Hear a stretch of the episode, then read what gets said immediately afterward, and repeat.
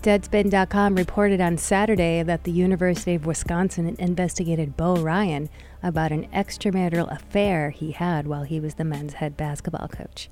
The university investigation found no evidence that Bo Ryan did anything wrong. Bo Ryan abruptly resigned in December as head basketball coach, leaving many people scratching their heads as to why.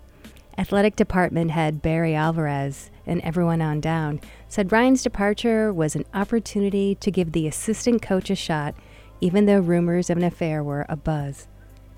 UW issued a statement to the woman, Robin Van Ert, that there was, quote, insufficient basis to warrant, unquote, any punishment of Coach Ryan. The university examined emails and expense records. The university investigation proved no public resources were squandered on the relationship, even though the two met up on basketball recruiting trips to glamorous locations such as Las Vegas, Chicago, Minneapolis, and Kansas City. Bo Ryan was the highest paid employee of the state when the affair took place. He is also the winningest coach at UW men's basketball. How on earth was anyone surprised that Bo Ryan was having an extramarital relationship? Do people remember who hired him? Robin Van Ert, a massage therapist, wrote to the university in February 2015, alerting UW Chancellor Rebecca Blank and senior athletic department staff. Why did Van Ert come forward now? Well, she says Bo Ryan lacks integrity. To quote her letter emailed in February 2015, I'm not sending this to you for attention nor gain or for anyone to feel sorry for me. I take full responsibility for my actions, and unfortunately, I believe the things he said to me.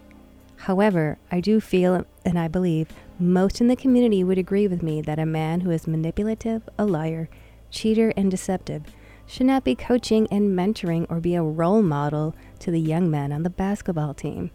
He lied and deceived me, his family, and the University of Wisconsin, a university that prides itself on excellence. People behave badly, but when sports figures, religious leaders, politicians behave badly and get caught, they make news. Many people are mad because men in power act like they don't have to follow the rules like the rest of us. That's a valid criticism of this. Also, what role does Bo Ryan play in creating a culture that normalizes sexual assault against women?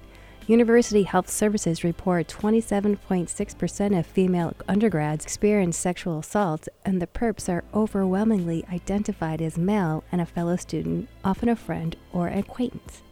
Granted, Robin Van Ert was not a student at the university, but Bo Ryan should get a penalty for unsportsmanlike conduct. It's not about individual culpability. It's about the role of old men in power having romantic relationships with younger women. It's creepy. Moreover, Ryan took his lady friend to sports department gatherings. What does that say about the sports department? Ryan also took her on recruiting trips. Here's another excerpt from her letter. Quote, he also brought me on numerous basketball recruiting trips to stay with him, including Kansas City, Las Vegas, Chicago, and Minneapolis. What does that say to potential groups? Come to the Big Ten to play. Away game sweeties are not covered by university funds. That needs to be paid out of pocket. How do messages of power and sex get internalized? Maybe by watching the winningest coach in UW basketball history bring his young thing to recruiting events. Are we suddenly French, or are we a Big Ten school? We are Midwesterners. What Bo Ryan did is not cool. Integrity matters. But it'll slide. The case is considered over. Bo Ryan released a statement that he and his wife are moving forward. Politicians, sports figures, narcissists, they all need their love and power. It's an old story. It's a story that gets told and needs a lot of people to keep it on the down low.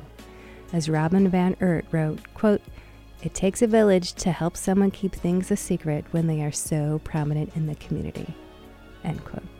For WORT News, I'm Elizabeth DiNovella. Game on.